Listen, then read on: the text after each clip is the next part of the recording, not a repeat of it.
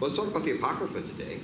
Uh, we actually use the Apocrypha in our lectionary and things, and often that's confusing to people. What are these books? You know, why do we use them? What's their story? Something we'll talk about today. Uh, so we have three things. We'll talk about the Old Testament uh, canon. And a canon, you know, typically is a Greek word for reed, and it's typically it's a, like like a cubit with your arm like this. It's just a unit of measure.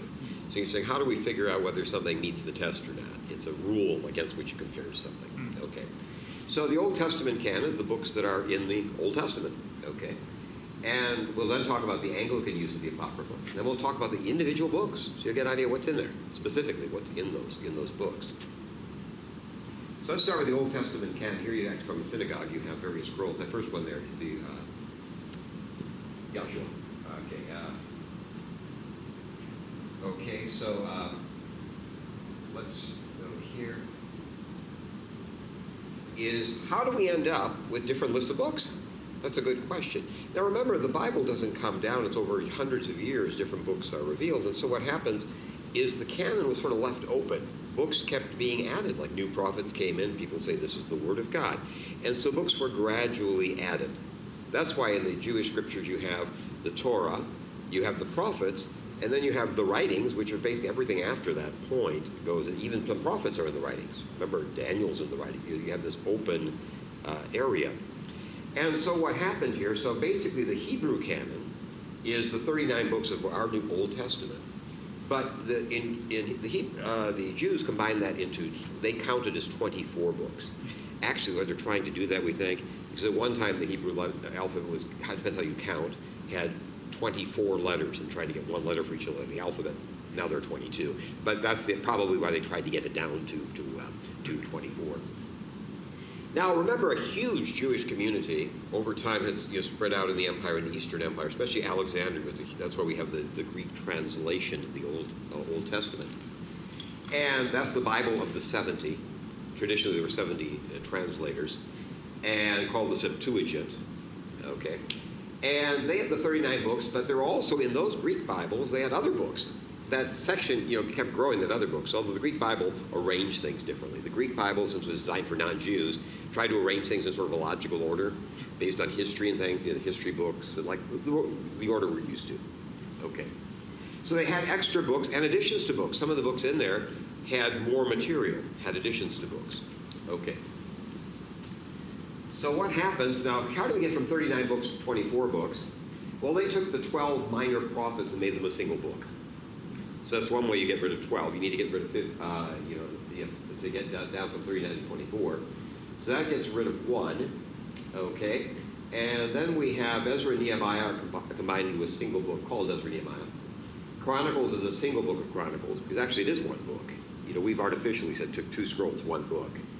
There's only one book of Kings. You know, it's called the Kings, not first and second, because it's just two scrolls for the same book, part one, part two. And same thing with Samuel. So that's why they say they're the same books we have. They just count them different, present them differently in three categories. Okay. Now, why? Let's talk about the extra books and additions to books. The term we came to use for this was apocrypha, which is the Greek term for something that's been hidden, something that has been. Anything with a is a neuter plural. Uh, not everything, but I mean basically that's the neuter plural that means stuff. You know, like you know, you know. So it's uh, you know things that have been hidden. Okay. Now, there are two possible explanations. One is that they were esoteric. You know, they were more, uh, less open, less accessible. The other was that they was a negative explanation. They were spurious. They weren't the real thing. Know, something you shouldn't pay attention to. Okay, as far as the term. Now let's talk about it just list the extra books. We have a book called Tobit, a book called Judith, The Wisdom of Solomon, The Wisdom of Jesus, son of Sirach. This book was so enormously popular that it, uh, especially it's sort of think of the book we'll talk about it think of the book of proverbs on steroids you know people love the book of proverbs it's a book that people just love to read well this was so good about how to live a christian life they thought of how do you get a decent moral life that when people came to the church they often read this book as their preparation how do you live the christian life so ecclesiasticus ecclesia in latin means church ecclesiasticus means church as an adjective so liber ecclesiasticus the church book you know, it, was, it became known as the church book. So they talk about, and sometimes people call it Sirach, or they call it Ecclesiasticus. For centuries, that's what they call it, simply the church book. And the other one uh, would be the, the actual name, though, is the wisdom of Jesus, son of Sirach. Okay. Then we have Baruch. You recognize he was the prophet, he was the uh, secretary for the prophet Jeremiah. Well, he has his own book called, called Baruch. And in that, we have a separate cat, sometimes it's in, sometimes it's not, is the letter of Jeremiah. Okay, it's referred to, I believe, in the book of Jeremiah. So whatever the book, you're going to find someone come up with it. so it's it's plugged in there in uh, chapter six of Baruch, typically. First and second Maccabees. First Maccabees is we're going to find is an incredibly important book for history because a lot of what we know about the intertestamental period, I mean, general history depends on that book. Okay. Now, what about Esther? One of the problems, you know, the Dead Sea Scrolls, the only part of a book of the Bible you don't find is Esther. By the way, you find Ecclesiastes, but you don't find anything from Esther. Why not? Esther was sort of problematic because it never mentions God. It's really a pretty secular book. I mean, they fast and things, but it never mentions God. And some people found this a little odd for a book in the Bible. Well, believe me, they made up for lost time. The Greek version of Esther has prayers and references to God and God taking action. So it sort of turns it into a much more religious book. So those are called the additions to Esther. You know, so the, the Greek edition of the book in the Greek Bible when things come up, Esther has prayers. People pray, and we talk about God turning people's hearts. You know, it becomes much more the same plot, but it basically adds prayers and religious, um, you know, material to it. Additions to Daniel is we have the prayer of Azariah and the song of the three young men. So we have this incredible song that we use in the morning prayer. You know, as one of the uh, the options is the song of the three young men. Uh, Azariah is one of those three young men. Susanna, uh, these are great. These are two detective stories. We'll, we'll talk about the stories, but you can't have to promise no spoilers, okay, for other people. Susanna, these are chapters 13 and 14 of the book of Daniel in the Greek version. They have this chapter that comes out of nowhere, just involves Daniel as a character. One Susanna about a woman who's unjustly accused of adultery was saved by Daniel with his, sleuthing. And we also have Bel and the Dragon. Those are two separate episodes. Bel, like Baal, is this idol that they have evidence of how it's real, and he disproves that. He, he, he very cleverly finds a way to disprove that. And also, they have this, this dragon, some sort of monster type of thing, and he kills it. And we'll see how he had a special way to kill it.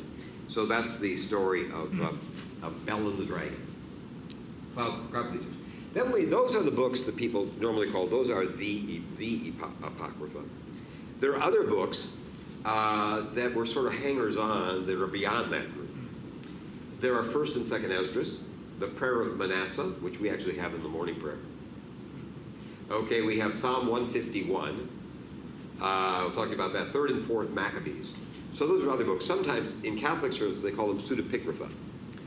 And that means they claim to false authors. I mean, pseudo, pseudo you know, for false, and pigrapha, false writings in the sense that they claim to be written by someone who didn't write them. That was the origin of the term. Okay, and we'll talk about those, but um, so there are other books in addition to the traditional Apocrypha. And believe there are many, many more books. Those are the ones that have ever been considered somehow as serious contenders.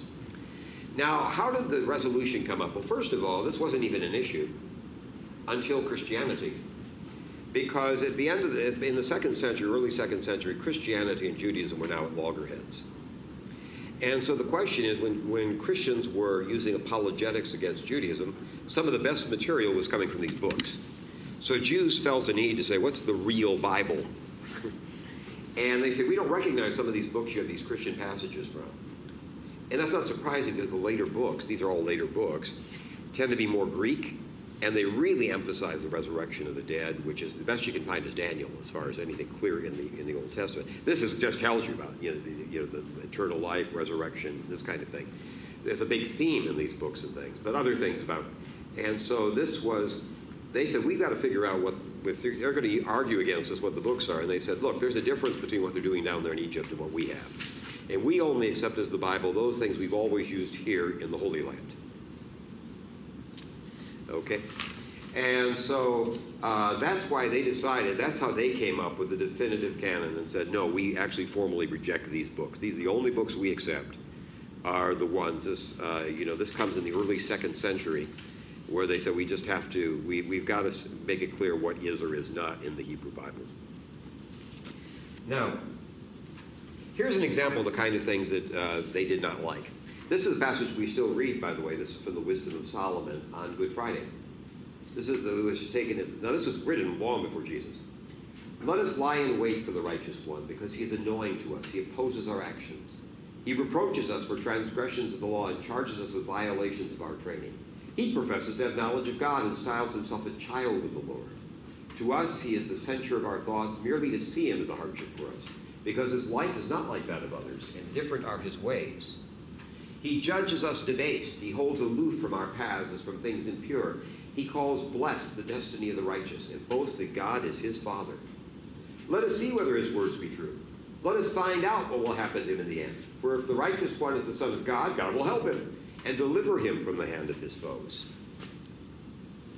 With violence and torture, let us put him to the test, that we may have proof of his gentleness and try his patience. Let us condemn him to a shameful death, for according to his own words, God will take care of him. You can imagine how a passage like that was popular. Uh, it's, like, it's like Isaiah 53 type of passage. So this is from the Wisdom of Solomon, an amazing book. I highly recommend to you, the Wisdom of Solomon. Okay, what's about the usage in the early church? In the first three centuries of the early church, people didn't even realize that we were largely a Greek speaking movement. People didn't even realize there was any difference. This only came among Jews later on, like I said, in the second century. So the fathers quote these books and other books in, indistinguishably. They make no distinction among those, uh, those, those books. Okay. But in the fourth century, Jerome was entrusted by Pope Damasus with trans- getting a really good Latin translation of the Bible. And he decided, now normally here's what had happened is Paul often quotes, sometimes he quotes the Hebrew Bible, but he often deliberately quotes the Greek Bible speaking to Greek people, the Bible they know. And even when the Hebrew text was against it, he'll sometimes quote the Greek instead because it makes the case better for what he's trying to say. So the Greek church argued that this meant that that was divinely inspired, that the Greek text was the real Bible hmm. as opposed to the Hebrew text. Okay. And not as odd as you would think, because remember, how do, how do we know how good the Hebrew text was? I'll tell you that's why the Dead Sea Scrolls were so important. So in any event, they um, that's so when Jerome decided to do this, though he was a great scholar. He really learned Hebrew well, and he thought no, the real we call it Hebraica Veritas, that the real Bible is the Hebrew text of the Old Testament. And so he insisted on going back to the original text, and he knew Hebrew. Everybody knew Greek, but he knew Hebrew. So he actually went back and discovered this difference. He's saying some of these books aren't here. And also some of them, then he looked into it and found out what the story was. And some of these, their books are different. The Greek version of Esther is different than the, the Hebrew version of Esther. Greek Daniel is different from. And so he, when he wrote a preface to each of the books, he said, hey, I got to tell you, this is not in the Hebrew Bible. So he actually put people on notice there's something different here. These are not the regular books that the Jews accept in the Hebrew canon. But there was no practical result. People thought, well, that's interesting. But people had always used those books, and that wasn't, uh, wasn't an issue. Then what happens in the Middle Ages is people, uh, again, when you're writing books by hand and things, people are trying to shorten them, and they said we can drop the prefaces. So they just kept the actual translation, and so people lost the distinction again. You know, most people didn't even know there was any difference. The first time we really have a difference in modern times is Wycliffe, who did the first English translation of the Bible from the Latin Vulgate, had a really good edition that had Jerome's prefaces. And he decided, hey, if I can do the Bible, let's, you know, he, he translated everything, but he put it like Jerome's preface. I got to tell you, this is not in the Hebrew Bible. Okay, that's what we get is we come to the Reformation. Now, in the 16th century Reformation, here's what the real problem, why this became a problem in the 16th century. Normally, for Christians, we had arguments in the early church a lot about the New Testament canon for a practical reason why we didn't for the Old Testament canon. In practical terms, if you look in the church fathers, normally doctrine is set from the New Testament. The biggest role of the Old Testament is foreshadowings of Christ, prophecies and things. So it's not really a problem doctrinally and things that, that much. That's not you're not setting doctrines new. We might find doctrines that are reinforced from the New Testament. We're not creating new doctrines there the, you know, all of our doctrines are found in the New Testament. We use the Old Testament to illustrate them, but we don't actually come up with anything brand new from the Old Testament. Well, what was happening here is some particularly objectionable features for the reformers in Catholicism at this time were being justified by things in the Apocrypha, particularly in First Maccabees. Remember in the Torah we have when people go out to battle, these, some people die. Most what went wrong, and they end up they have little idols under their shirts, and that's why they died. We have a similar episode in First Maccabees. Some people die in a battle, a lot of them, and they find out they had these amulets and things. On. So what he does is he decides he goes and offers a sin offering in the temple for them. And, it says, and he says it's a good and holy thing, you know, to, to pray for the dead. And so this was used as a proof text, you know, from, you know, for the, and a lot of the church structure is built on, I told you, getting out of purgatory type of thing. And so this suddenly has people asked hard, is saying, what, what are we going to do here? And so the general view among Protestants was, this is not authoritative. You can't set doctrines from these guys. These are not the same as the actual books of the Hebrew Bible. However, we've read these books for, for you know, basically 15 centuries. The whole church has read them and loved them, especially books like Ecclesiasticus. These are big parts of our church life. So their view is they're still very useful. It says, do not despise, was the classic. Do not despise, but make a distinction. Saying it's like, you know, they're like, like Pilgrim's Progress. These are really good books. We wouldn't want to have them lost from English literature, but we need to distinguish somehow these from the books of the Bible. But they've always been read in the churches. For 1,500 years, they've been read in the church. Lutherans, however, uh, Luther was very idiosyncratic, so he went on to distinguish some of these books he thought were really great for learning and things, but he didn't like First Second Esdras, Baruch, Prayer of Manasseh, or additions to Daniel. So he made a distinction. That's not typical. Well, Luther does things like this. This is a unique Luther thing. Okay. So, what did the Roman Catholic Church do with the Counter Reformation? They basically say that the canon includes uh, basically, it includes all the books of the Hebrew Bible plus all of those extra books and additions to books. But they make a distinction. They talk about proto canonically, there's a first canon, the ones accepted by the Jews, and additional books that they also believe are divinely inspired but are a second canon. Like, you know, I don't know if you study, you study Greek, you know, Deuteronomy is second. Like Deuteronomy second law, nomos, second law. So, but they're equally divinely inspired. That's why Catholic Bibles always have all of those books, you know, arranged in, in, in order, in sequence within the Bible. They're, they're interspersed. However, uh, and they wanted to preserve some other books with those books beyond the regular Apocrypha. So they said these are really good. They're their version of the Apocrypha. They think these books have never been universally recognized, but we think they're really good and we'd hate to see them lost to history. So he said, we want you to put at the back of the Bible an appendix with a notice, 1st and 2nd Esdras and Prayer of Manasseh just to preserve them. They actually tell us it to preserve them so they won't get lost to history. Okay.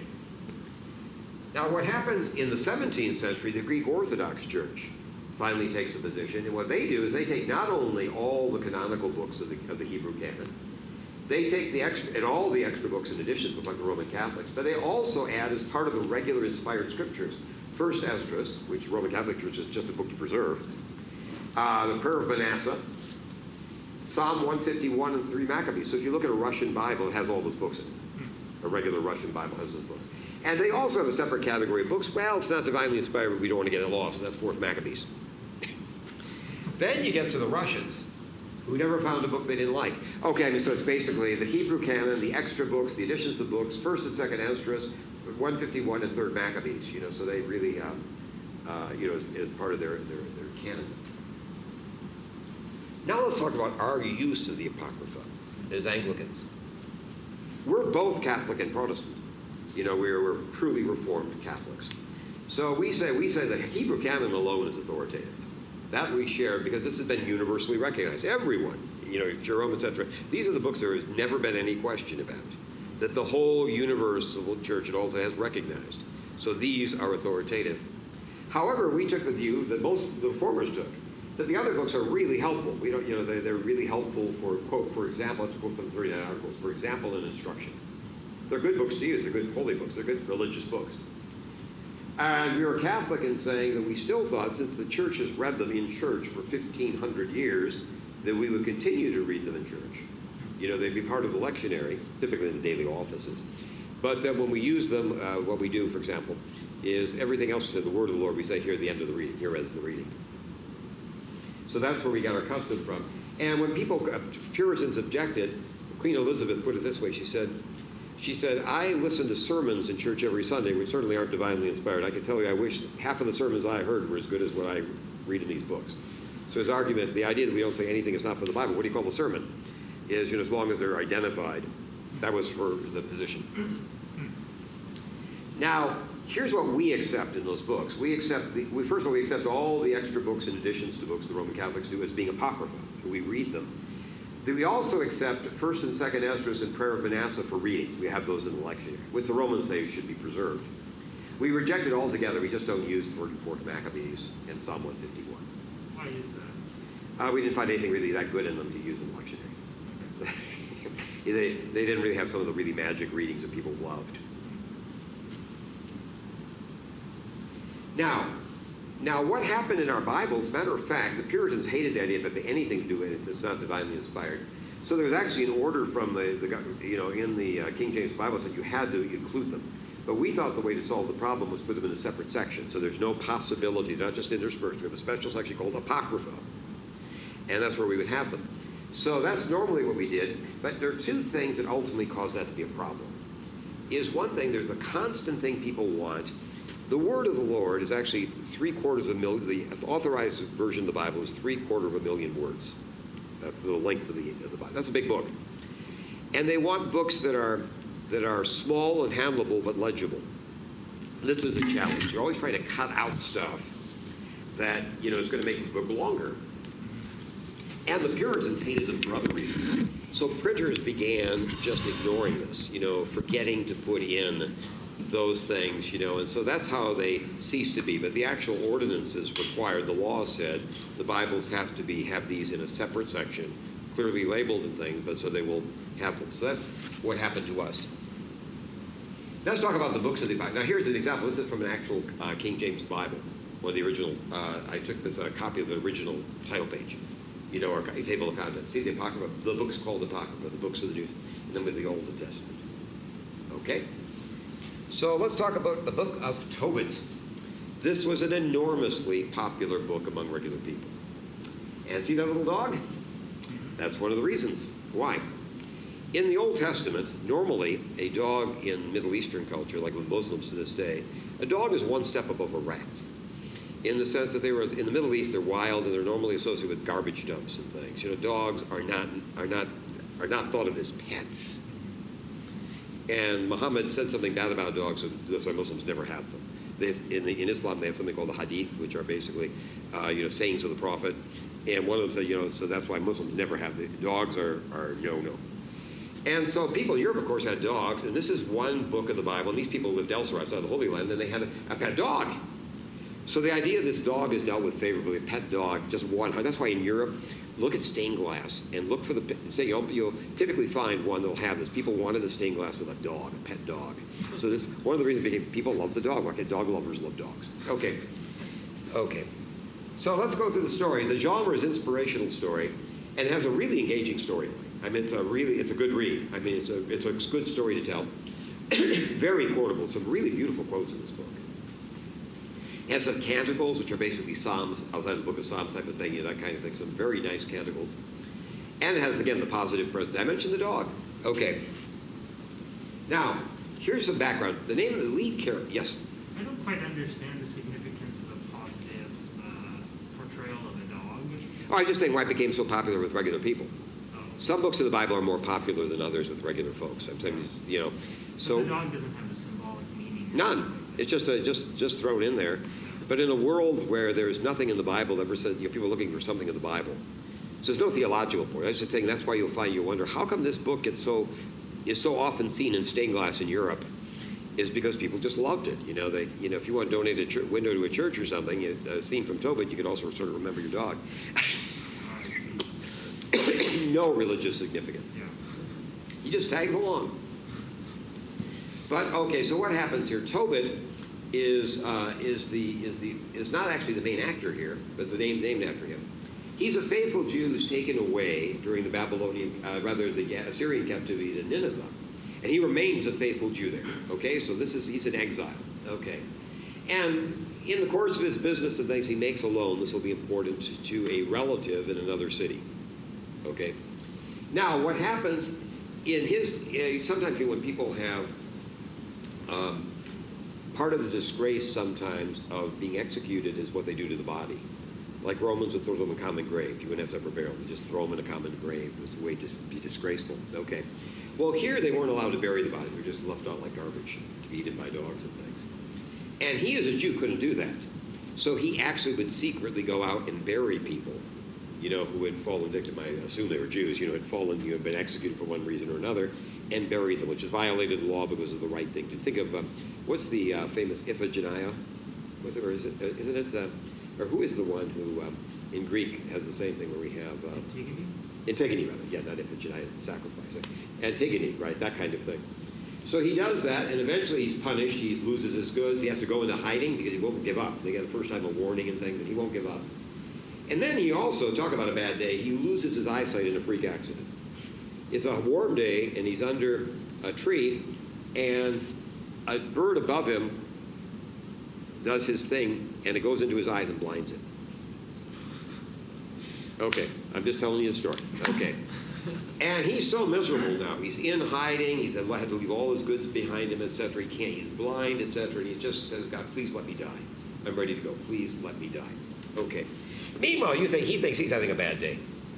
Let's get to Sarah. Sarah's in that other city as one of the relatives. Now, Sarah is related to their family. She's been married seven times. Is she still a virgin? How could that be? Well, there's a demon called As, As, As, Asmodeus. You probably have heard that, like in all these horror things and things. This is a, you know, a devil's name, Asmodeus, and he has it for her. You know, he has the hots for her. And so, at any event, he won't let any man near her. So every time on the wedding night, before anything can happen, the groom always dies. This has happened seven times. Okay, so that's what's happening, and uh, she's taunted by the servants, saying, "Boy, are you bad luck."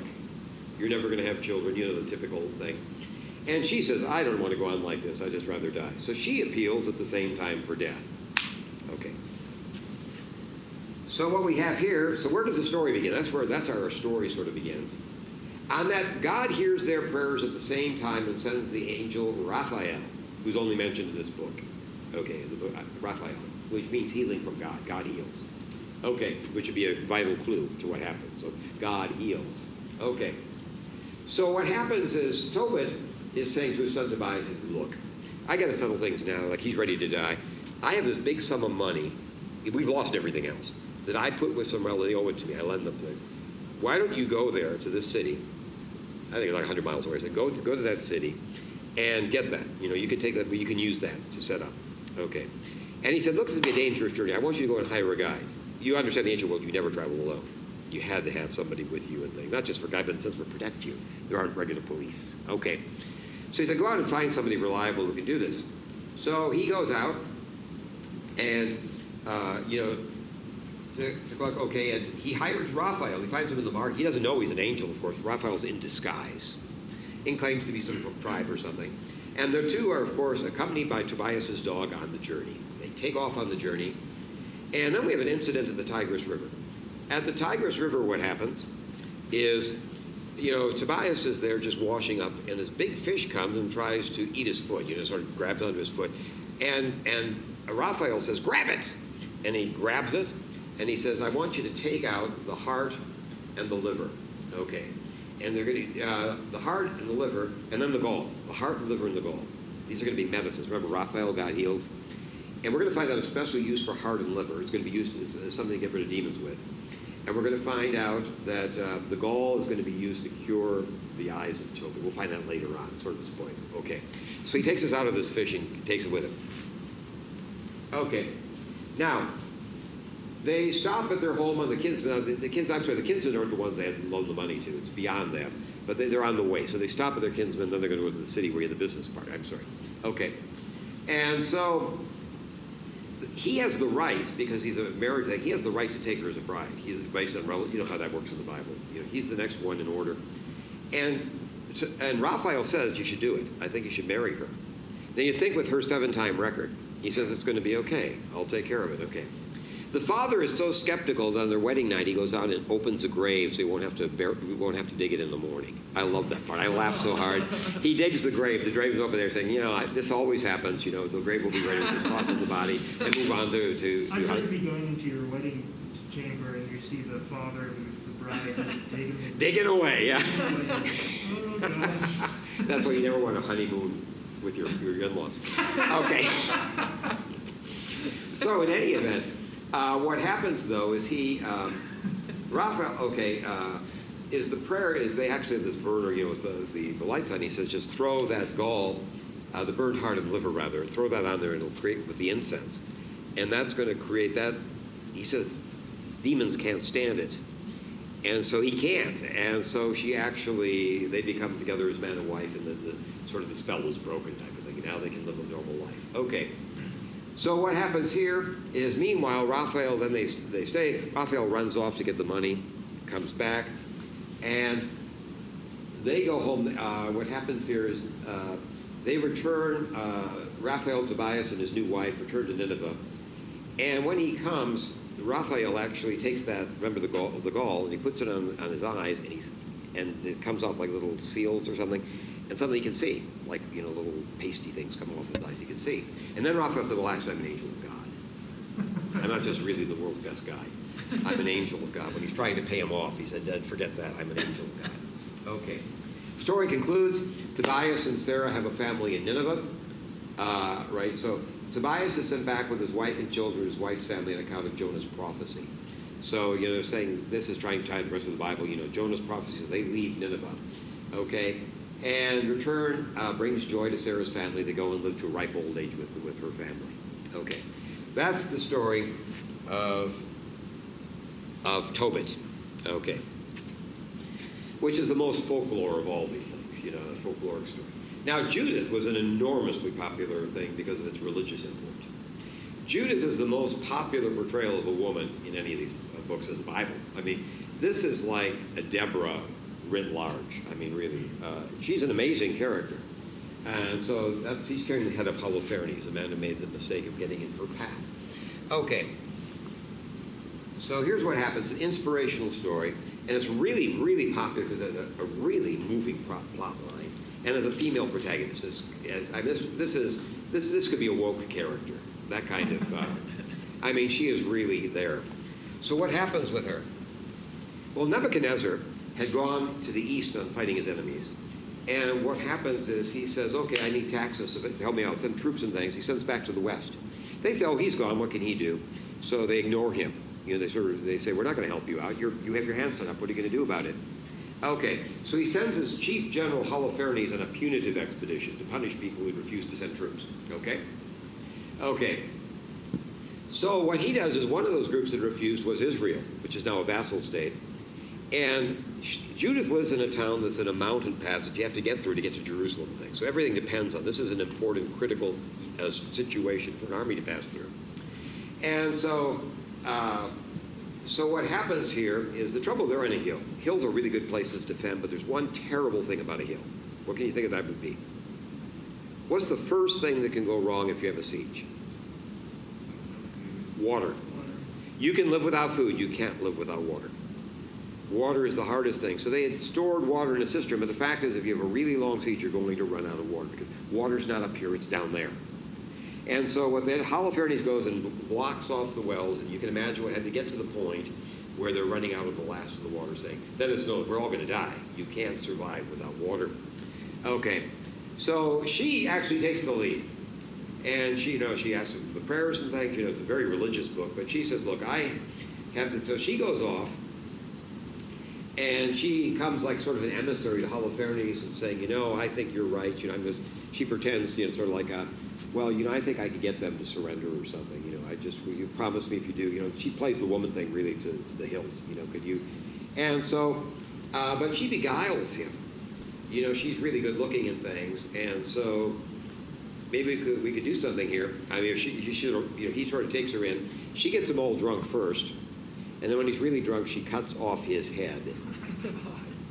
But she sneaks out of the tent. She has her servant with her. They sneak out, and she goes back to the city And when they come up now to take the city, they figure they got to, you know, they hold up his head and, you know, they, they you know, say, yeah, you know, uh, and they all run away. Okay.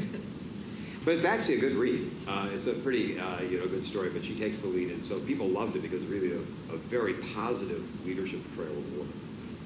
Okay. Now, additions to Esther. I said Esther's biggest problem is that it doesn't seem particularly religious Okay, no mention of God, all there is a fast. Okay. So what do they add to the Greek version of Esther? Mordecai, they give more information on how Mordecai saved the king's life. Remember, we mentioned that in passing. It talks more detail And it, it has a dream that includes, uh, has the Jews appealing to, to God for help. Uh, we have prayers from very nice prayers from Mordecai and Esther. Uh, when she risks her life appealing to the king, she invokes God and changes his heart. She says, Lord, I'm coming in here. I'm, yeah, I'm gonna, you know, like a lamb before lions. I'm, I'm counting on you. They're really beautiful prayers you know, she has for this. The king has a second letter in favor of the Jews, praises their religion. So those it makes it a very religious book. Okay. Wisdom of Solomon. This is an amazing book. Wisdom of Solomon is the most Greek of these books. And uh, remember that passage we read before? That was from the Wisdom of Solomon. Okay.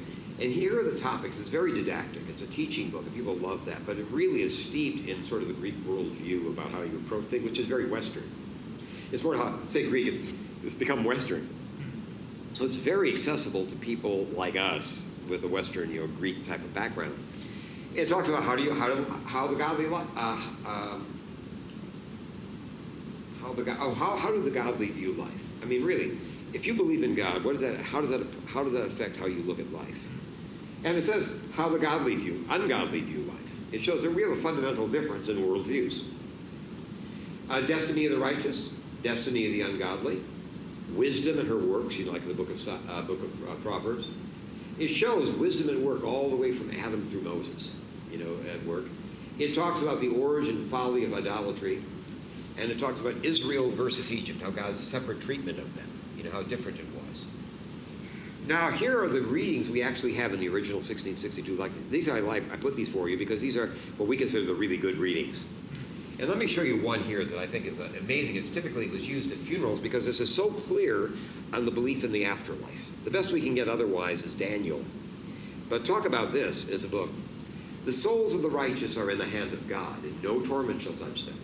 They seemed in the view of the foolish to be dead, and their passing away was thought an affliction, and their going forth from us utter destruction. And that's a technical term. I mean, like they, they are no more, annihilation. Okay, but they're in peace. For if to others indeed they seem punished, this is, they're talking about martyrs and things. It says, Yet is their hope full of immortality. Chastise a little, they shall be greatly blessed, because God tried them and found them worthy of himself. As gold in the furnace, he proved them. As a sacrificial offering, he took them to himself. In the time of their judgment, they shall shine and dart about as sparks through stubble. They shall judge nations and rule over peoples, and the Lord shall be their king forever. Remember, the rule over peoples like judging. We talk about the, the apostles sitting on thrones judging the 12 tribes. Judging is a technical term in Hebrew. That's what the book of Judges, if you are not aware of that. Okay. This is in Hebrew Greek, but that's the idea. Those who trust in him shall understand truth, and the faithful shall abide with him in love, because grace and mercy are with his holy ones, and his care is with the elect. But the wicked shall receive a punishment to match their thoughts, since they neglected righteousness and forsook the Lord. For those who despise wisdom and instruction are doomed. That's about as clear a thing about the resurrection hope. In Roman Catholic funerals, that's always read. Is one of the, the verses that typically read as the Old Testament reading in the Catholic Old Testament. Then the wisdom of Jesus, the son of Sirach, called the, the, the church book Ecclesiasticus. This is a really great read. It's a teaching thing. It's originally was written in Hebrew because we actually have the prologue of the translator. It's his grandson saying, Look, my, my grandfather wrote this book. I'm really proud of that. But you know, I have to translate it here because people can't read Hebrew anymore. And he said, You know, I got to tell you though, I love this, you know, for, for, for translators. This is true when you're bilingual. They say, I got to tell you, it's not really the same in Greek. Mm. And by the way, we later have recovered a copy in Hebrew. You know, eventually we were able to, you know, but, but you know, it was originally hidden in Hebrew, but he says it's just not the same. I love that. You know, it's it's the words, but it just feels different. It's a beautiful. Translators love this preface. You know, it's, I love grandpa. I had, to read my grandpa's work. But I got to tell you, if you read this in Hebrew, you'd really be amazed. Okay, and we actually find fragments in the Dead Sea Scrolls. This is a really, and I'll tell you why it's such a popular book. Uh, here are some readings from the BCP lectionary. Uh, praise of wisdom, duties toward God, humility, responsible use of wealth, the majesty of God, wisdom and folly, preserving friendship, praise of wisdom in the law, difference in nature among men, the value of independence. Look at all the law and sacrifices. What it really does is, you know, it, think of the book of Proverbs, except you put the Proverbs together like into paragraphs and you organize all the material by topic, like saying, hey, when you're looking for a friend, here's what you want to look for. Remember, new friends are nice, but it's the old ones. You don't count anyone a friend until you've tested them, until something has come up that you see you can draw. I mean, really, it's a a fountainhead of practical wisdom. That's why people loved it. It's like a, a self help book, but with God's help. Okay. I'm going to show you here uh, caution in taking advice, saying, I love this, this is practical, and false wisdom, and talk about physicians and health. Doctors love this in the Catholic Church. It talks about the, and actually talks about our doctrine on, on doctors. I'll show you that. Here's on, on taking advice. Every counselor praises counsel, but some give counsel in their own interest. So you say, watch out. Sometimes people who give you advice are really giving advice for their best interest. Something to remember. Always remember, a counselor might be looking after his interest. Be wary of a counselor and first learn what is interested. Before you take advice from somebody, know where they're coming from. I was a business guy, let me tell you this. You have to know where people are coming from. How do they make a living? What do they want out of this deal? Okay, he says that. For he will take thought for himself, lest he cast the lot against you and tell you your way is good and then stand aloof to see what will happen to you. So make sure before you take advice that they really have your best interest at heart. He says, Don't consult one who looks at you suspiciously. Hide your counsel from those who are jealous of you. Don't let, don't let jealous people know what you're thinking. These are practical uh, in modern English translation. Okay. Oh, I love this. Don't consult a woman about her rival. You know, so you know, some, you know, if there's a rival, she's going to say all sorts of bad things, right? Don't consult a coward about war because he's going to find reasons not to go to war. They say, don't, don't ask advice, should we go to war to a coward, because a coward is always going to find, give advice not to go to war.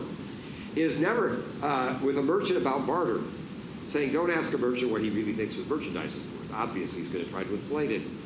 Uh, with a buyer about selling, with a grudging man about gratitude, uh, with a merciless man about kindness, with an idler about any work, or with a man hired for a year about completing his work. He's saying if you hire a guy for a period of time, guess what? He's not going to worry about finishing the project. He says not input but output. Okay, with a lazy servant about a big task. like I was a manager saying, ask, ask employees how long they think this will take. You know, okay. Pay no attention to these in any matter of counsel. You can see how practical this stuff is. You know, people loved it. Uh, but stay, stay constantly with a godly man whom you know to be a keeper of the commandments. He said, you hang around people who are you know, good, uh, you know, religious people, whose soul is in accord with your soul and who will grieve you, grieve you, grieve with you if you fail. And establish the counsel of your own heart. You know, be your own man. You know, for no one is more faithful to you than you are. If you don't look out for yourself, who else is? He says, you know, for a man's soul sometimes keeps him better informed than seven watchmen sitting in a high watchtower. Hear your own instincts. And above all these things, pray to the Most High that He may direct your way in truth. Now, what about doctors? Okay, make friends with the doctor, for he is essential to you. God has also established him in his profession. From God, the doctor has wisdom, and from the king, he receives sustenance. Knowledge makes the doctor distinguished and gives him access to those in authority. God makes the earth yield, yield healing herbs, the, which the prudent should not neglect. Was not the water sweetened with a twig? Remember with Moses? The, water. Twig is a little underplayed. So that all might learn his power. He endows people with knowledge to glory in his mighty works, through which the doctor eases pain and the druggist prepares his medicines. Thus, God's work continues without cease in its efficacy on the surface of the earth. Here the, the, my son, when you are ill, do not delay, but pray to God, for it is He who heals. Flee wickedness and purify your hands, cleanse your heart of every sin. Offer your sweet smelling oblation and memorial, a generous offering according to your means. Then give the doctor his place. So he's saying, I'm, he's saying, yes, the first thing we turn to is God, but that doesn't mean we neglect medicine. He's saying we do both. There's no contradiction. Of course, we pray to God, but God made doctors as part of how He heals. So he says, then offer. Then he says, then give the doctor his place, lest he leave. You need him too, for there are times when recovery is in His hands. He too prays to God that his diagnosis may be correct and his treatment bring about a cure. Whoever is a sinner before his maker will be defiant toward the doctor. but your son's lovely. What's that? I bet your son's lovely. Oh, yes, yes. He says something else. My father would always nudge me in church when he there's a pang where he says, uh, talking about the, the, honor to parents. He says, be uh, be respectful of your father even when his old age he starts to lose his mind, basically. and he had, you listening, my father?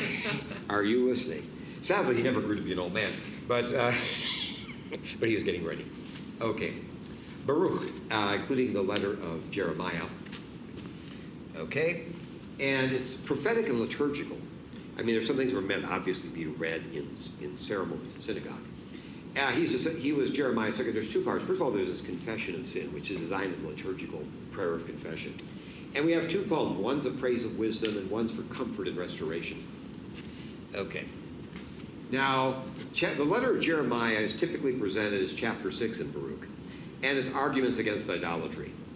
And he argues you're going to need to know about this because you're going to be in exile for some time, and the temptation is going to be great when you're actually around this stuff. It's always our temptation to blend in with people around us.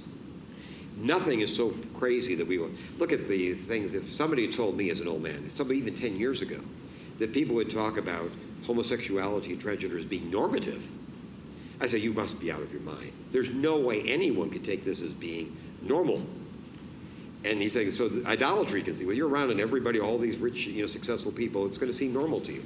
So that's why he uh, thought it would be necessary for them to have special. And I got here's two readings from Baruch.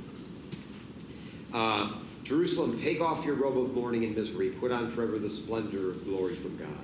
Wrapped in the mantle of justice from God, place on your head the diadem the glory of the Eternal One.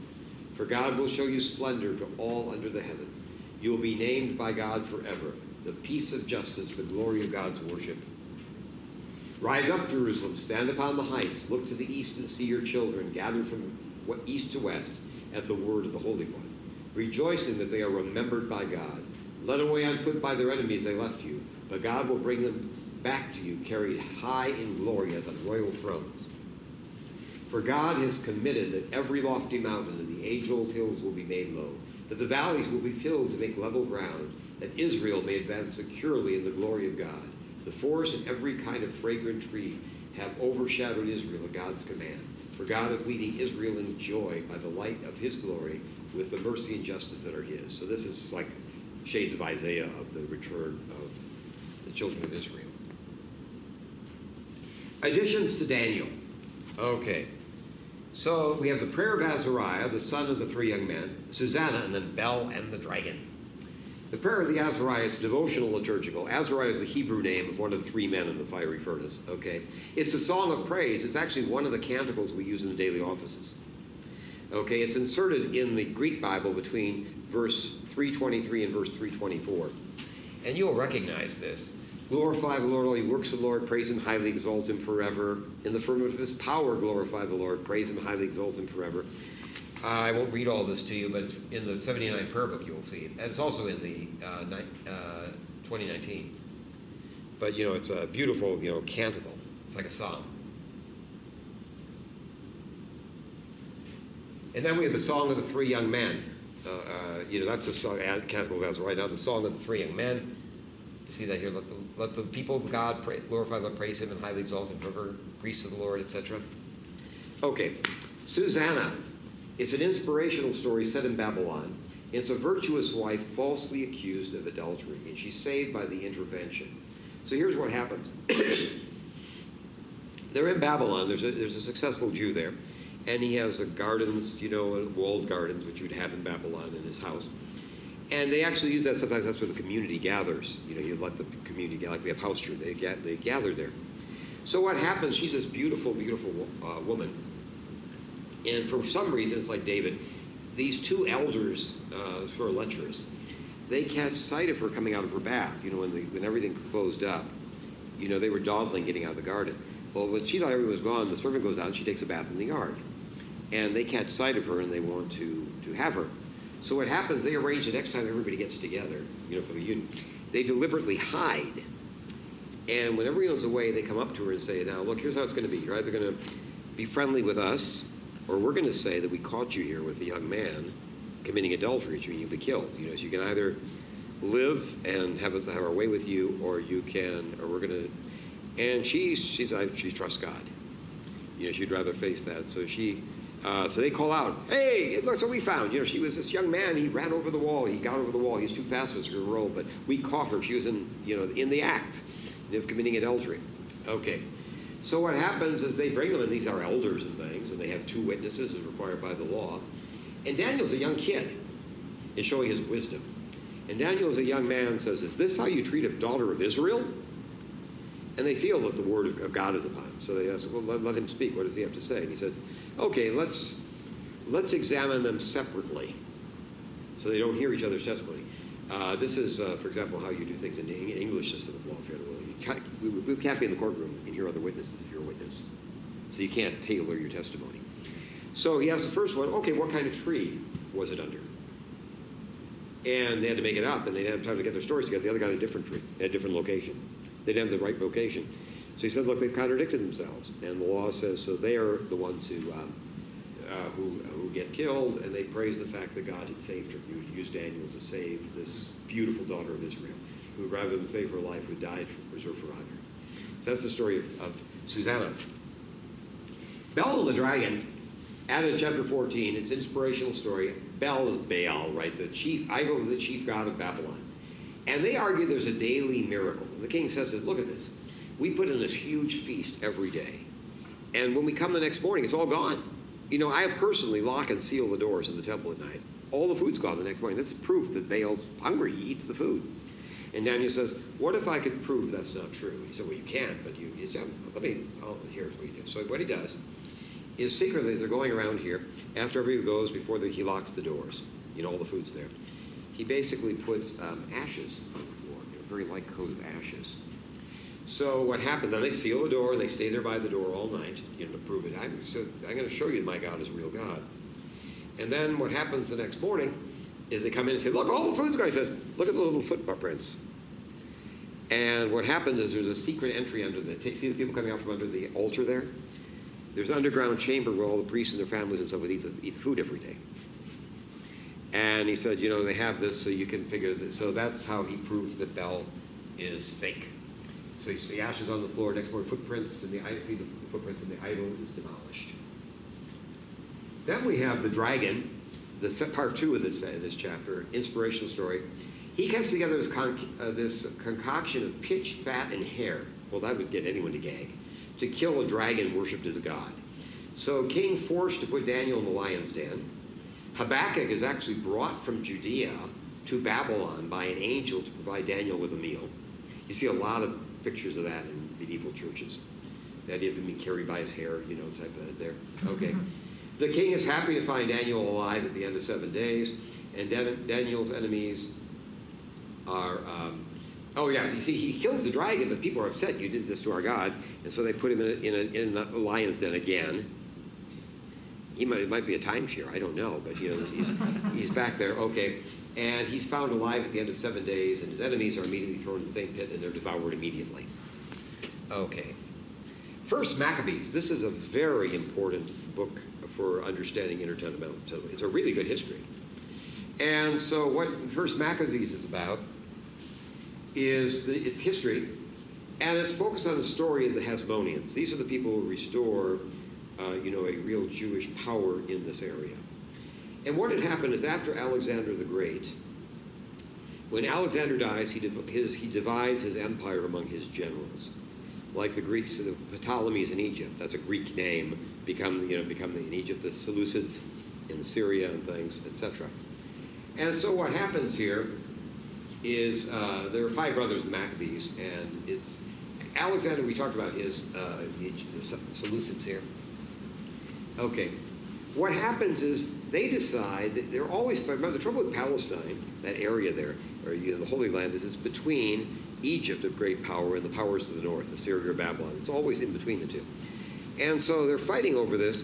And so Ant- Antiochus IV, called Epiphanes, which means glory of God you know, sort of the, the, the, the, uh, the talk about a blasphemous name. You know, he's, um, he actually now takes over the area and he decides the way to unite the empire is forced Hellenization.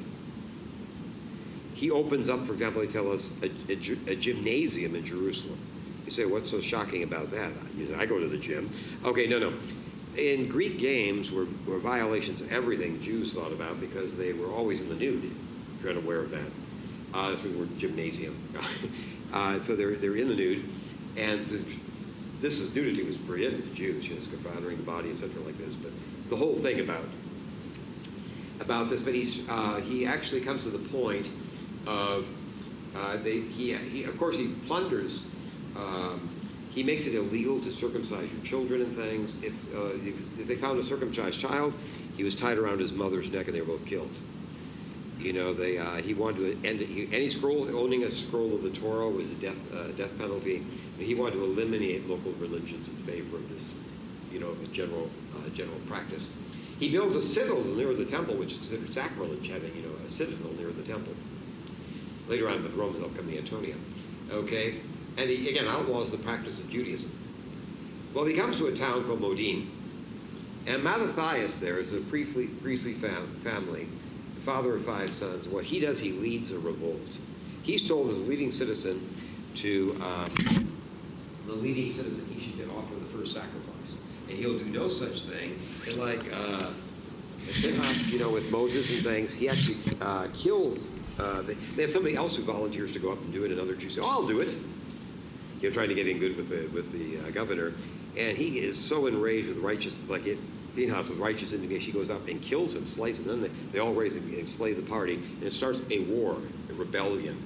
These are the Maccabean Wars, you know, war, you know, Judas Maccabeus and things, the War of the Maccabees. Okay, and they actually, uh, the, Judas Maccabeus is the, uh, Maccabeus is really the hammer, okay, is the, is what it means, is he's the son of Mattathias, and he actually purifies the temple the, the beautiful description of the purification of the temple. You know, it had been desecrated. They'd offered pigs on the altar. They'd set up a, an idol, etc. How do we? What do we do to cleanse it? For example, they decided to get, they had to get rid of the altar. They tore it down and put up a new altar of uncut stones. And they said, "We don't want to do. We'll just have to let's let's bury the stones in the holy place until a prophet comes and can tell us what to do. We'll just, until then, we'll just." so he does that. This is where we get the story, not from this book, but the Talmud, in commenting on the stories, this is where we get the idea of Hanukkah which is the Feast of Purification, is the idea they didn't have enough oil, and the oil mysteriously lasts, one day supply lasts for eight days. That's not in the book of Maccabees. But it was a, a Talmudic commentary, a folklore on that is where we get the feast from. But this is the feast is from, uh, is from this reading in Maccabees on the actual restoration of the temple. Okay? When uh, successfully, okay, uh, Antiochus dies, they enter into a treaty with the Romans you know, are really the growing, are starting to move into the region. Okay? Jonathan is appointed as high priest, and uh, he's also a military leader. He combines basically, this is like combining the priesthood and the kingship. You know, he really combines these. So it's a pre, sort of strange, a royal, a warrior priesthood. It comes here. And his claim to the priesthood is based on his zeal. That this is sort of a God's special call to him. He doesn't have any of the regular calls. he is from a priestly family, but his basic claim to the high priesthood he does come from a priestly family, is that, you know, my zeal shows I'm chosen. Simon retakes the citadel. You know, this was the real sign, this military presence, it was impregnable. Uh, time of liberation, uh, John Hyrcanus, uh, the son of Simon, grandson of Mattathias. Okay, so this is the history of how we know a lot of what happens here in that period. It's good history. I mean, it's backed by archaeology and things, good history. Second Maccabees is very different. Okay, it's, a, it's not a continuation of this book at all. It's called, this is a this is not meant to be a, a, literary criticism. It's called pathetic history. It's like a melodramatic type. They want to emphasize emotions and things. And so they really, there was a, a style of writing. So we have, and there's a heavy super, uh, it was actually a condensation, they tell us, of a five volume work. You know, make it work. It's sort of like their version of Foxe's Books of the Martyrs. It's basically, imagine a Jewish version of Foxe's Books of the Martyrs. These are some amazing stories. There's one woman who saw all seven of her sons grizz, uh, executed in a grisly fashion in front of her. They were uh, flayed alive and then and cooked in pans. You know, you know, large. You know, it's horrible. But they said we have because we hope in the resurrection. We know that if we die, we will be raised. So it's a beautiful testimony of the resurrection. And she's killed at the end too. Again, uh, although uh, only through Jews, it's not focused on the family at all. The focal points are the temple, Jerusalem, the Jewish people. Belief in the resurrection of the dead is just central to this book, and the power of prayer. Okay, now let's talk about going into the beyond what's in like would be in the Catholic Bible and things, into the second tier, which they said, let's keep these. First Esdras is a history, and what it basically is, it's imagine the last portion of Second Chronicles followed by the books of Ezra and Nehemiah. It's basically a reworking of that material a retelling, sort of like Chronicles, a retelling of Kings. It's sort of a retelling. That's all. That's all that Ezra, Second, uh, First Esdras is. Now, Second Esdras is completely different. It's apocalyptic, you know, all these images and things we talked about last week, okay? It's based on seven revelations about the mysteries of the moral world. Seven revelations, okay?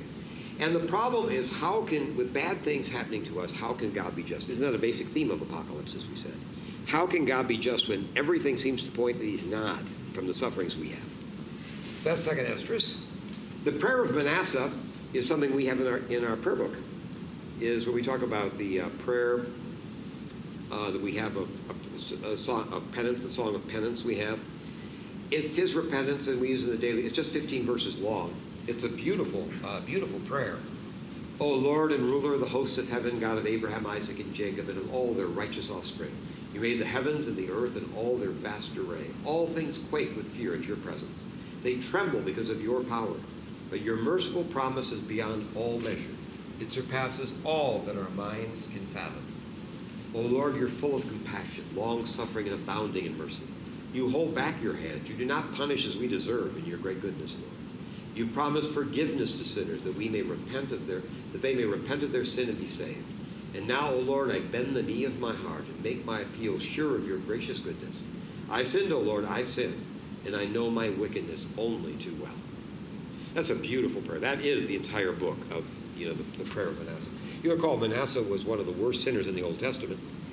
According to the rabbis, he was the worst because he sacrificed his own son, you know, to Molech. But he repents, showing that even he, you know, he repents, and this is his prayer of repentance that they. Uh, no, James. Psalm 151, it's actually an unnumbered psalm. People call it one psalm, but it's basically uh, liturgical poetry. It's basically what should David have written about uh, his victory over Goliath. So we have a psalm that he would have written uh, in his victory over Goliath. And here it's very short, okay? I was the smallest of my brothers, the youngest of my father's house. I was grazing my father's sheep. My hand made a musical instrument, my fingers adjusted the harp, and he, and who will make the announcement to my Lord? He, the Lord, listens. He sent his messenger. And he took me away from my father's sheep. He anointed me with the oil of its anointing. Uh, my brothers were handsome and tall, but the Lord took no pleasure in them. I went out to meet the foreigner, and he cursed me by his idols, but I pulled my sword from his side. Uh, I cut off his head and removed shame far from the sons of Israel. Enjoy. That was Psalm 151. And it's just another. That's not actually titled. That's what people said. It seemed to be a psalm, and they said, well, it's like an extra psalm. Third Maccabees has nothing whatsoever to do with the Maccabees. The subject was actually about persecution of Jews in Egypt. And the most famous episode is the drunken elephants. Is what they did is uh, they, um, you know, came up with this mixture with their food, you know, of, of, of poison stuff would, would make them wild. And what happened is instead of turning on the Jews who were in this amphitheater, the elephants turned on the audience. So that's why there's uh, an old engraving of, of, that. That's the thing people remember from Third Maccabees. Fourth Maccabees is Greek philosophy. Look at how it reads. As I am about to discuss a most philosophical proposition, namely whether devout reason be sovereign over the passions, I would willingly advise you to give the utmost heed unto this philosophy, for the subject is necessary to everyone as a path of knowledge. Does that sound, it sounds like a, a work on philosophy because it is. So basically, Fourth Maccabee is just a philosophical work, and the reason we call it Fourth Maccabees, he takes a lot of his examples, you know, of the, of the power of you know his true knowledge from the martyrs of, of uh, Second Maccabees. And pseudepigrapha were these other works that aren't in any of these lists, and meant from a false writer. And the most well-known ones are the Book of Jubilees, the Psalms of Solomon, and the Book of Enoch, which is actually quoted by Jude. I'll tell you just a few things you know about them. You know what Jubilees means? A Jubilee was a 49-year period. So what he does is basically retelling of the book of Genesis, Exodus. Okay, based on a series of 50 year you know, cycles, 49 year cycles. So it's Genesis Exodus retold, but breaking it into patterns. Here's 50 years, like this going through there. But he has this other theme, is that the law is pre-existent. It eternally existed with God. Sort of like the Muslim view of the, the, the Quran is eternal. You know, some people, you know, it's eternal with God somehow. So that's uh, what is now um, uh, Psalms of Solomon, there are 18 units, and the last two unit, units are heavily messianic. And actually, they're probably written by Christians. I mean, it just is really over the top. Yeah. Um, when they talk about the law pre-existing with God, are they talking about everything down to like the detail, the cultural? Yeah, the, the, this law, yeah. Yeah, this is not, I guess this isn't anything recognized by any of the churches. This was, you know, this is, Jubilees was a Jewish book. Uh, you know, it's, uh, it's, it, you know, although I think they use it in Ethiopia, the, down there in that church. But it was a very, Jew, they use everything. But they, uh, they use a, it's a very Jewish book. And so there was almost like, you know, Muslims, they had this huge respect for the law. This is a very late book. And so the idea is just as the Muslims came to this later view that some argue, well, the, the Quran said God, and His Word are eternal type of thing, almost a philosophical type of things. They're, you know, they're eternal. The Quran is somehow eternal. You know, and I think it's sort of that kind of idea of the law is this, it's, you know, it's, it's at a whole different plane from anything else. Um, and the Psalms of Solomon, again, they're, they're, they're, they're, they're Psalms, they're, they're nice poems, but the last two are like because they're probably were, were Christian glosses on them and Enoch is very apocalyptic. It's a good read. It's I mean it's fun. It's really interesting. Origin of evil, the angels and their destinies. You know where did evil come from? The angels and their destinies. Gehenna and paradise. People can't get enough of that. You know, like they get divine comedy. Okay, pre-existing Messiah. Notions, speculations on meteorology and astronomy. Okay, and then we have various Christian interpolations. They actually add a lot of stuff in there uh, that were just Christian additions, you know, to that uh, book. So some questions here. What does the word apocrypha mean in Greek? Hidden, hidden things, things that are hidden. And it could mean two things, right? It could mean either hidden because, hey, don't pay attention, you know, just don't look at this, or it could mean this is a special esoteric. Okay. What church father emphasized the difference between the Apocrypha and the books of the Hebrew canon? Jerome. Who is truly a great scholar. It's amazing in his time. Mean, he really stands out as a really good linguist. Okay. What does the term deuterocanonical mean? It's a term Roman Catholics use. Second canon. Yeah, and it means all those books that we call Apocrypha, they say are part of the Bible, are inspired, but we accept the fact that they're sort of like a second canon. Okay, that's the term that Roman Catholics use. I just so you would recognize when they say, when they what we call Apocrypha, they call they call deuterocanonical books. So you'll recognize it. They're meaning the same thing. When they use Apocrypha, they normally mean and traditionally meant what we would call those extra books beyond that. You know, first and second Esdras, per Manasseh. Okay. How is the Anglican position on the Apocrypha both Catholic and Reformed? How is it Catholic? They still utilize it. We still use them. We still read them. Okay. How is it Protestant? Reformed? We still recognize that um, the books that are recognized with the Hebrew from the Hebrew side, or the books that are recognized by everybody, and so that is kind of our standard for recognizing those as being uh, somewhat more authoritative, or um, yeah. For for illustration, basically for uh, for um, I forgot what the term we have for for example, and um, it's basically meant to be inspiring. They're just inspirational books.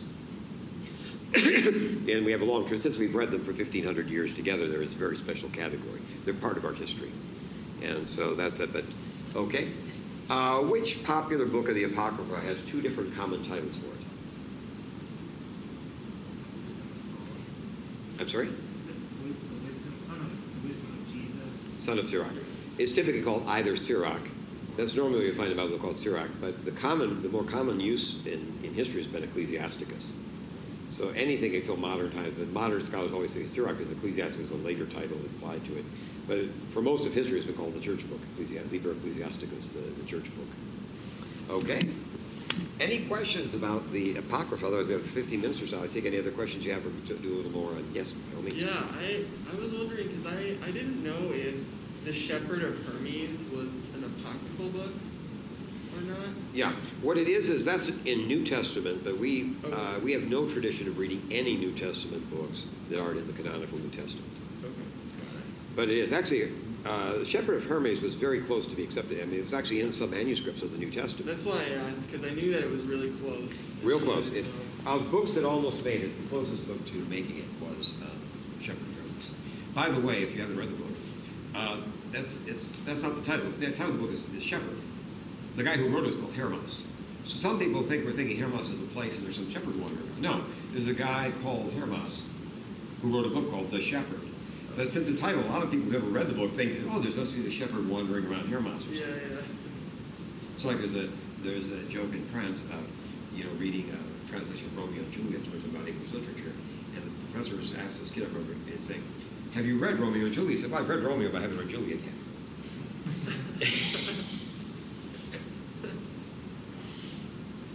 okay. Yeah. But you're right. That's really was the closest. Uh, people love that book for reasons that escape me. I know the book, but um, Yeah. uh, I'm not that impressed by the Shepherd Do, so apocryphal books are normally Old Testament related books, not necessarily New Testament books that didn't meet the canon. Well, actually, no. What we can say is the trouble is the words have been used very, very differently. In uh, in modern times, we tend to describe as apocryphal almost anything which is in that time period that's religious that is not accepted in the canon. So when you look at things now, people use the word very, very freely for anything. So they'll talk, about, and we have tons of apocryphal works. We have a Gospel of Peter, a Gospel of Judas, we have the Acts of Paul. I mean, I have a whole volume of the of the Bible here. You know, uh, you know, it's, uh, you know, there are tons of these different books, uh, you know, that are that didn't make it to the canon. Most of weren't even thought of seriously. That way. Uh, and we have tons of what's it? Not fan fiction. Yeah. Uh, yeah, they had a, they had an audience for them, but you know anybody who's mentioned, you know, so they Aquila and Paul, you know, people get their own book and things. People Yeah. sort of fill in the blank. Yeah, like fan fiction. That's really good. Um, are there any books uh, in, the New, in the New Testament that are recognized that took a while to be Oh written? yeah, yeah. Um, Hebrews did. The reason Hebrews is a really tough slide. Uh, the reason Hebrews did was because it doesn't claim to have been written by an apostle.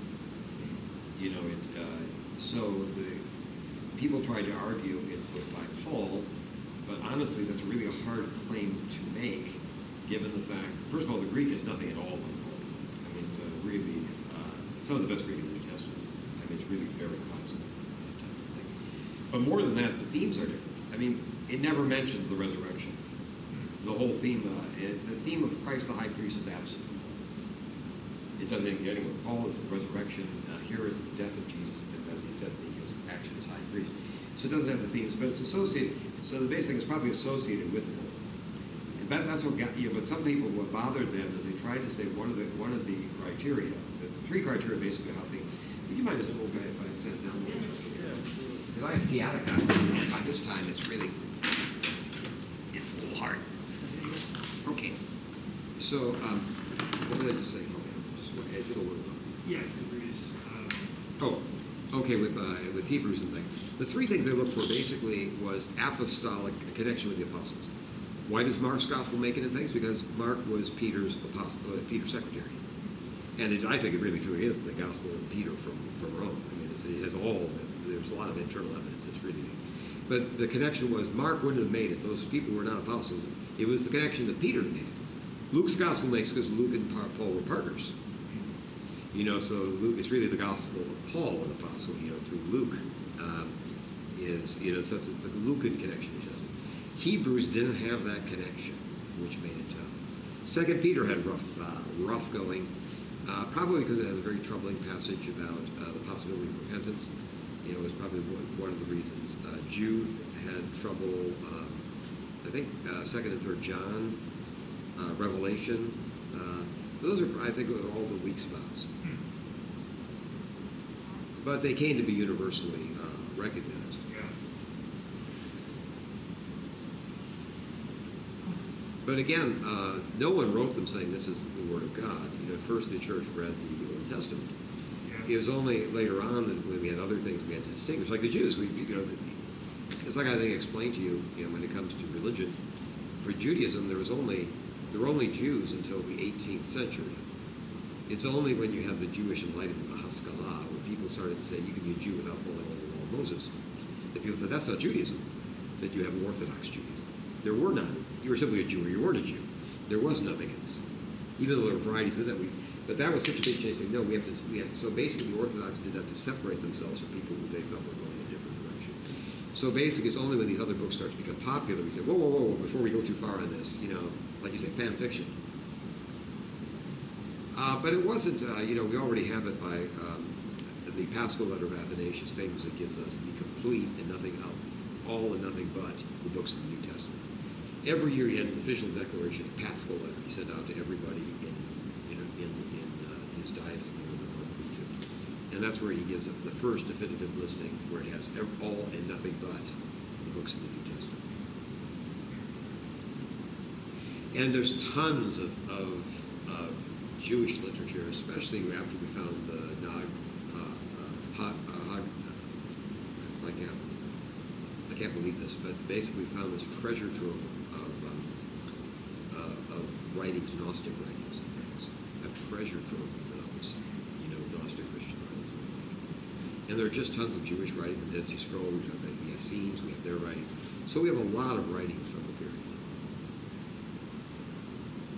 But again, it wasn't much. Most of the stuff was pretty, uh, with the New Testament, uh, like the Gospels and things. Uh, that was, uh, the only serious problem we had was somebody didn't like the Bible in general, which is Marcion. Marcion rejected the Jewish Bible. So obviously, and he thought of himself as being super Pauline. So he only accepted some of Paul's epistles and a, a redacted version of the Gospel of Luke. But normally, you know, the, the four Gospels are pretty recognized. Word, word heart slides. Acts of the not a hard slide. Epistles of Paul, you know, those were. There's only a few things. Uh, Hebrews, based on is it or is it not somehow connected with an apostle, and uh, Revelation because of some aspects of millenarianism, and then the um, you know Second Peter, uh, Second and Third John are the ones that are the, the toughest slide. Probably Hebrews is the toughest.